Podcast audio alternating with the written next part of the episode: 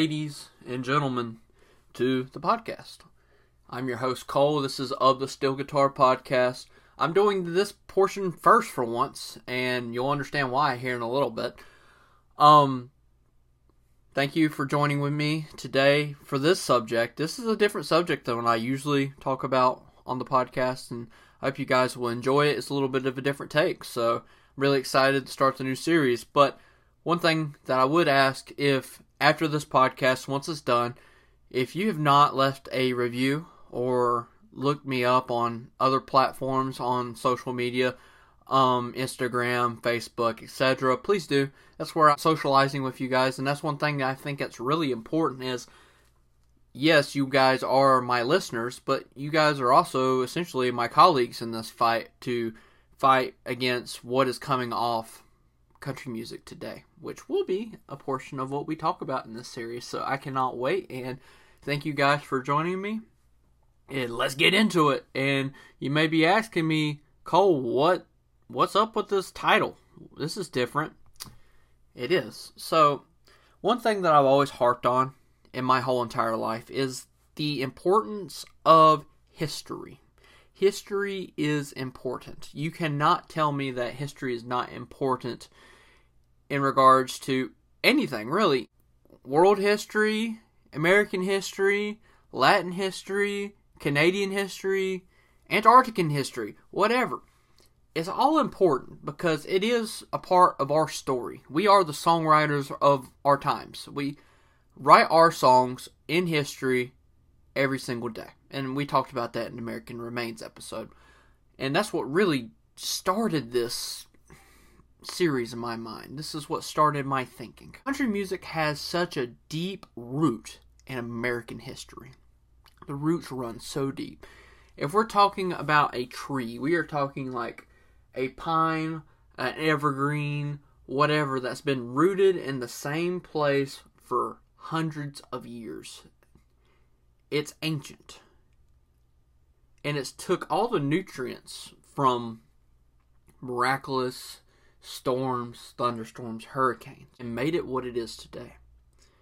It's evolved with history. Sometimes for the better. And sometimes actually for the worst.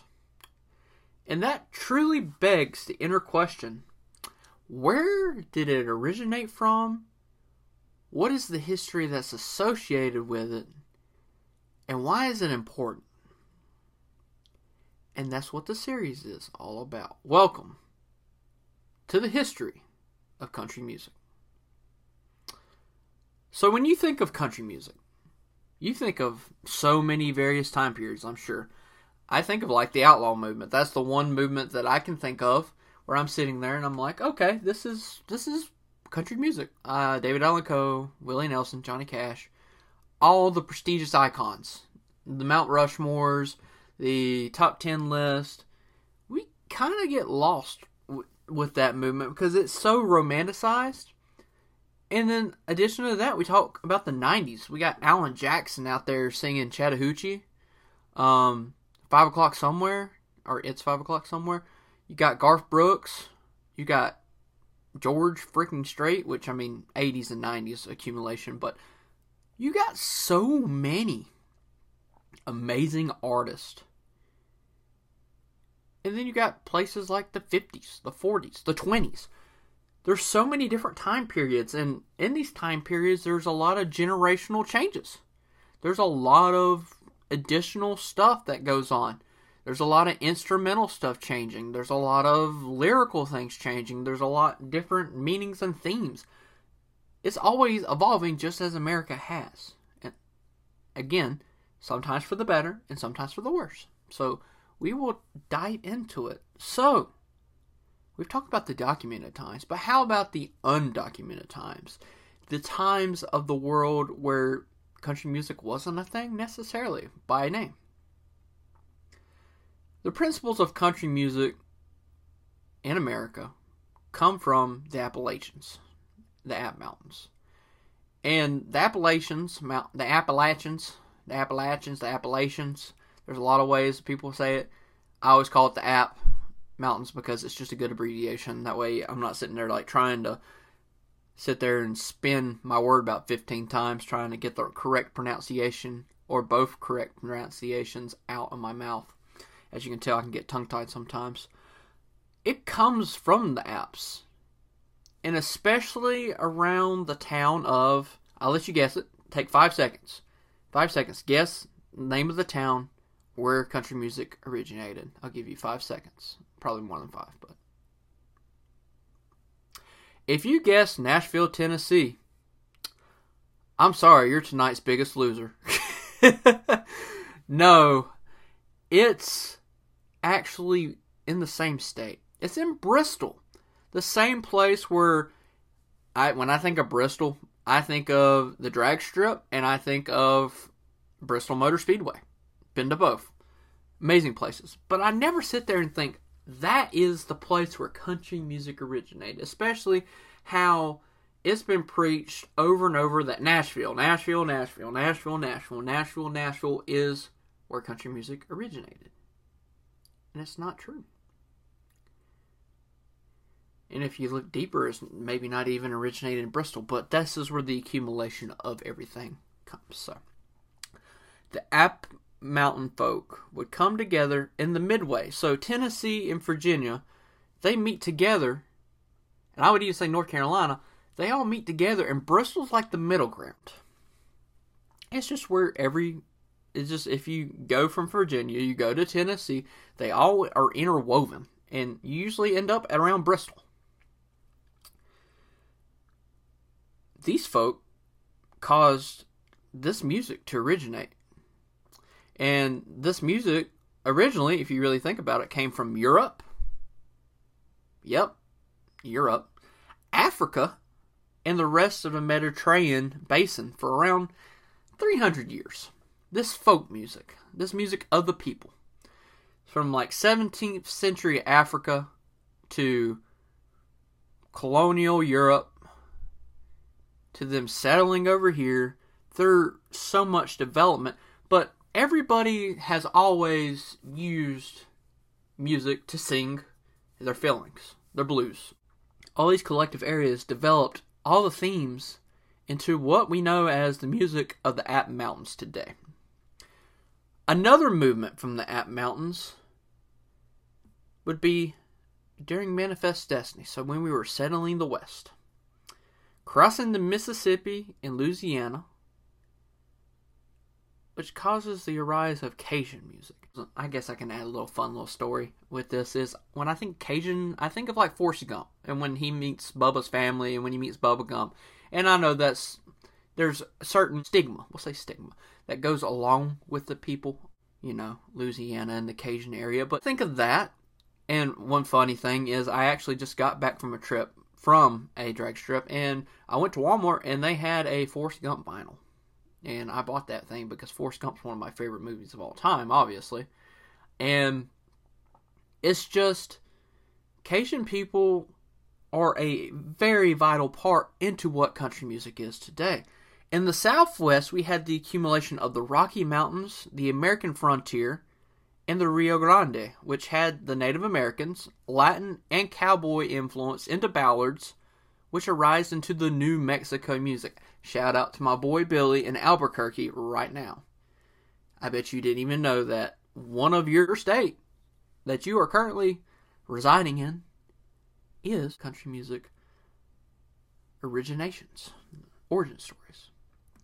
They essentially developed the Western music. So, cowboy ballads, essentially like that. In the Asian Pacific culture, specifically Hawaii, which I've mentioned this before, developed the steel guitar sound. It stands out. It's its own.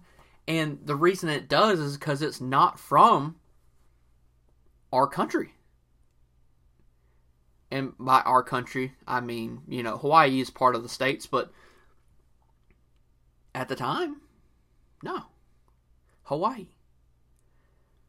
So, we talk about all this, but we're sitting here still grasping at straws, right? We're still trying to figure out, that's cool and all, but where's the country music come into? That's just a whole bunch of folk music. Well, folk music, I would say, is country music 100% origination.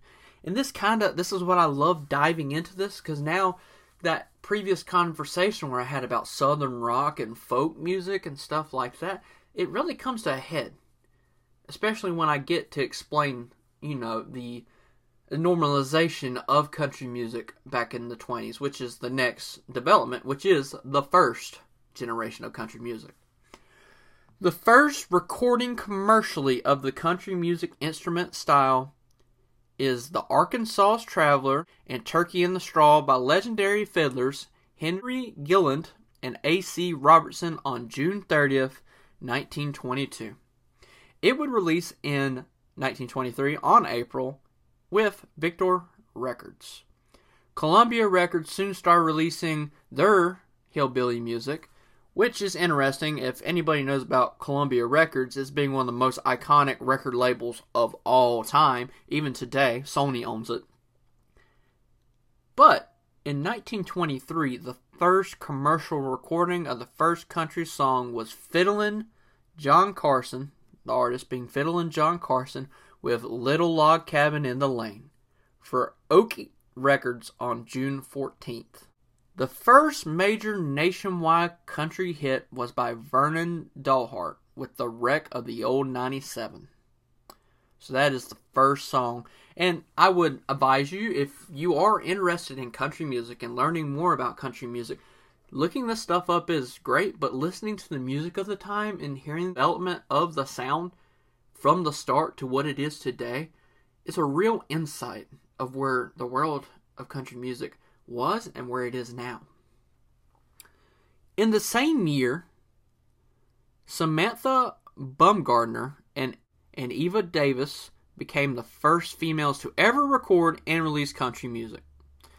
Other pioneer recording artists are Riley Puckett, Don Richardson, Fiddlin' John Carson, Uncle Dave Mason, Charlie Poole and his North Carolina Rambles, and many more. The steel guitar obviously made its appearance, like I said, in country music early in 1922 when Jimmy Tarleton met the Hawaiian-born player Frank Fierera. There's a lot of stuff to uncover here. There's a lot of history. It's very deep because country music is an accumulation of different styles, different arts, different time periods, different cultures all together. Got to think, back in the colonial times, when you had Europe settling over here, you had France, you had, you know, all the countries in Europe, and then you had, on top of that, you had other people come from other countries like Africa. Then you had the Native Americans at the same time. There is a lot going on. Now, Native Americans, obviously, there was a language barrier there, so there's not necessarily something where it's like Native Americans were able to put their spin on country music at the time, but they had their own kind of music. And to think that we're not influenced by the Native Americans type of music would be redundant because, well, there's songs about Native Americans that are using Native American tunes. I mean, that'd be redundant to say. So that's one thing that if you're really thinking about country music and if you're one of those so-called haters of country music, if you don't like country music, which first of all, if you're on this podcast, I applaud you that you are here and you're willing to sit here and listen to me ramble about country music. But country music is universal in regards to not just its themes, but where it came from. If you want music about songs that are about literally everybody, country music is that. And that's one thing that if you're really sitting here and you're thinking, I will use like rap for instance. Yes, rap is its own genre and it's very popular in today's culture. But when it comes to rap music, it only fits. It's a certain particular age, whatever. When it comes to country music, it can apply to all ages. If it's true country music. The most important artists in the movement, there's actually two technically, one's a group and one is a particular artist, is Jimmie Rodgers and the Carter family. The Carter family consists of A.P. Carter, which is the husband of Sarah Carter, Maybelle Carter, her sister-in-law, which is married to Ezra Carter, which is, his nickname was Ek, which was AP's brother and Sarah's first cousin. So, interesting information. The group's love of music actually originated into their gospel setting as they went to church and they learned gospel music. So it just become like natural to them that they love music, and this gospel music did influence them through a lot of their recording. Again, I always talk about how most of the time country music artists like Josh Turner, like Brad Paisley, include maybe a hymn in their recordings, or a song that does have religious undertones. Well, there's a reason for that, because country music was hugely influenced by gospel music. And gospel music, it has a love and hate relationship with a lot of people. So there is that, I guess, barrier for some. But to disregard it as a pioneer in the country music movement would be just idiotic. This group actually recorded their first tracks with Ralph Peer with Victor Talking Machine Company on August 1st, which is literally one day before Rodgers recorded with Peer. The songs that literally strike me, like I was looking through the list, and it's just one of those things where I'm sitting there and looking through this list, and the one song that I did see is Keep on the Sunny Side. And of course, I've heard that song from Brothers, Where Art Thou, the movie, which is just a country classic, a country standard even. And one thing that I will say about that is it loosely depicted how country music came to be at the recording studio with Jimmie Rodgers, because Jimmie Rodgers was a day after the Carter family. Jimmie Rodgers, though, is considered the father of country music. So if you're considered the father, you're the granddaddy. You're the big man. You like on top. Rodgers dropped out of school fairly early in his career and worked for the railroad company, where his father has been in the industry pretty much his whole entire life in Ohio. He started as a water boy first and progressed through the company, eventually making it to a brakeman. And he continued to work on his artistic style with music. He actually won a talent show fairly young, which seems to be a trend with artists like Johnny Horton, for instance. He won a talent show, and he's like, you know what, I must be pretty good at this music thing, so I guess I might need to chase it.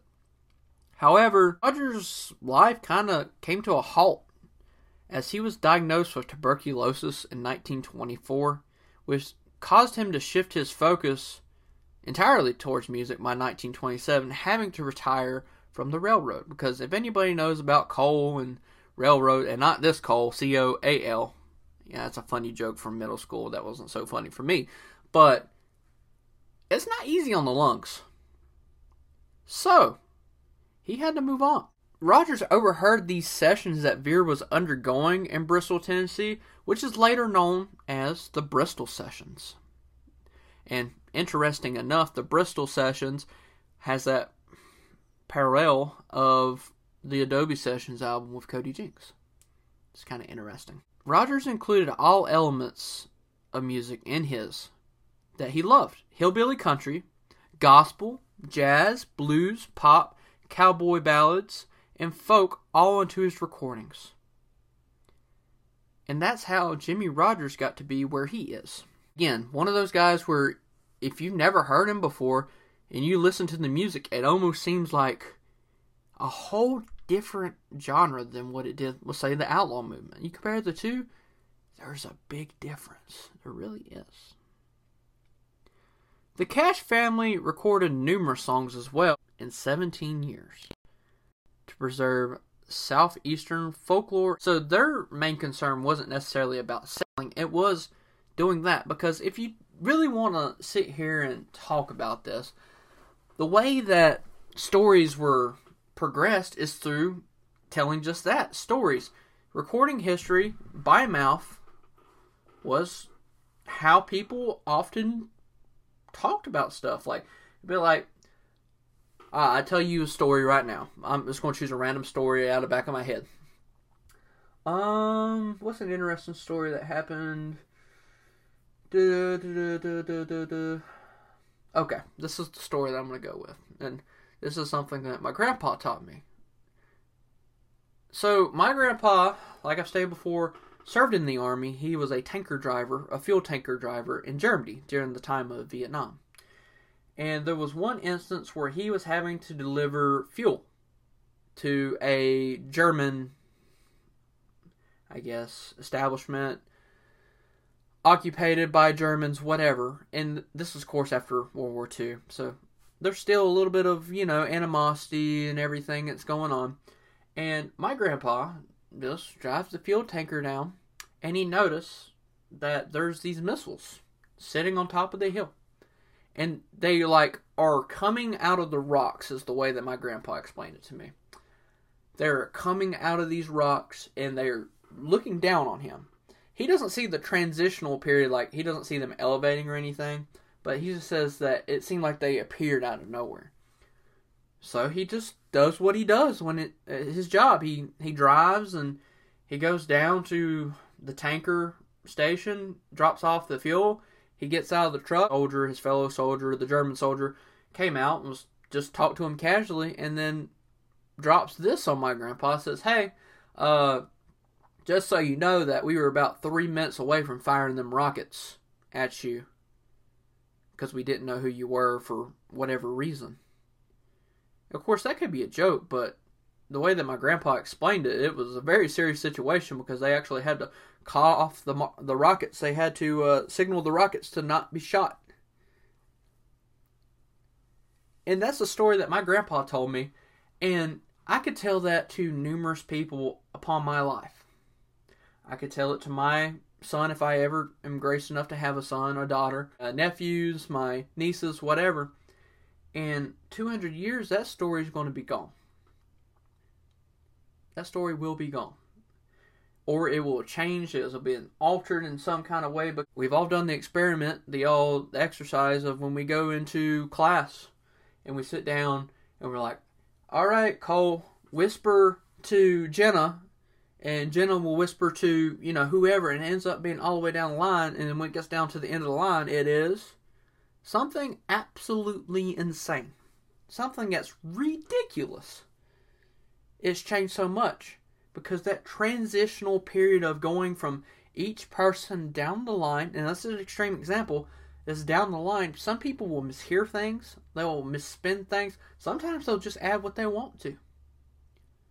And then by the time it reaches the end of the road, it's something absolutely insane. Something completely different.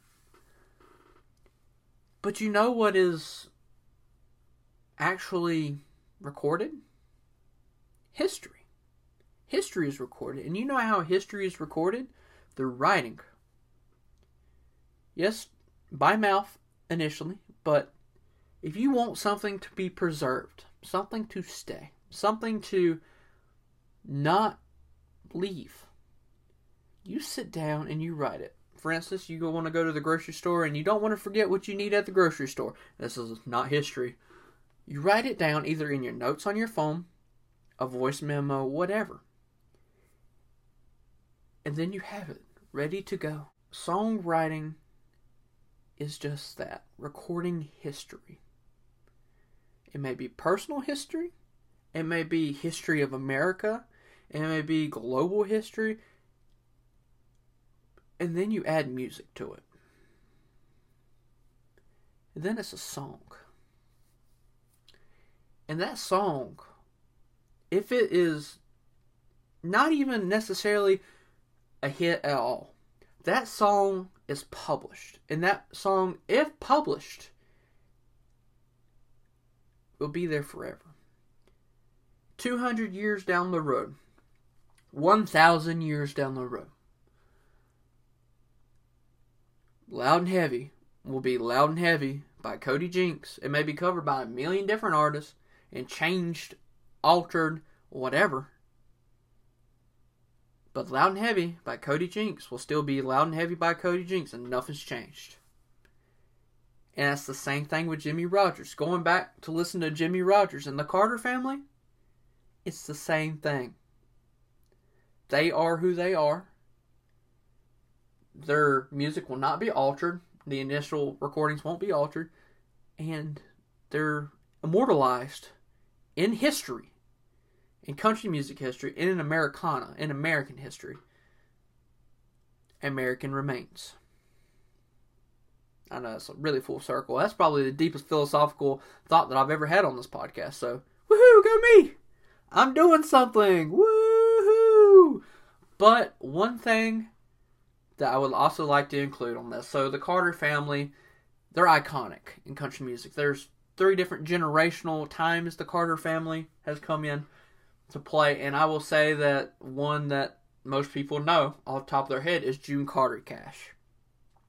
Or just June Carter initially. She married 3 times. Carl Smith being 2 of the musicians. Carl Smith and Johnny Cash. She died in like 72, 73 years old being married to Cash. Even though they did have marital problems, which have been talked about, wrote about, made movies about, whatever.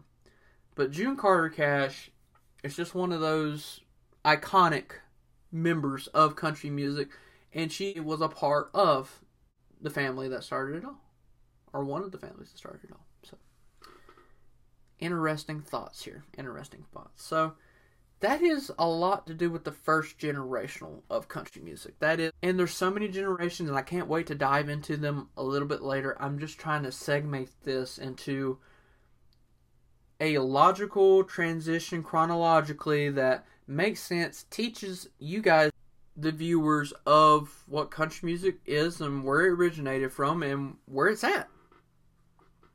No matter where you're from, if you're from Japan, from Belgium, from Antarctica, which, I mean, Antarctica is like, whew, it's crazy. Wherever you're from, it does apply. The origin stories of country music will help you better understand maybe your specific type of country music comes from. And I would love to take a worldwide look of country music and folk music of different countries and stuff and learn, and because that's one thing about country music that I have always decided is I am always willing to learn about country music in any regard. So thank you so much for joining me in this first installment. I know this is a lot of history to drop on you guys for just the first installment of the series. However, I wanted to get a good baseline. And it is very important that we learn the first generational type of country music. Because if you notice, I haven't dropped, Hank Williams Sr., Ernest Tubb, some of those earlier pioneers of country music at the time, because they haven't made it yet. They have not made it where it is. So, again, I will see you guys in the future. Please, please, please, please take care of yourself. Thank you for listening to the history of country music with your man, Cole. I hope you guys have a wonderful day. And as always, I say over and over and over again, keep country music alive. See you guys later. Peace out.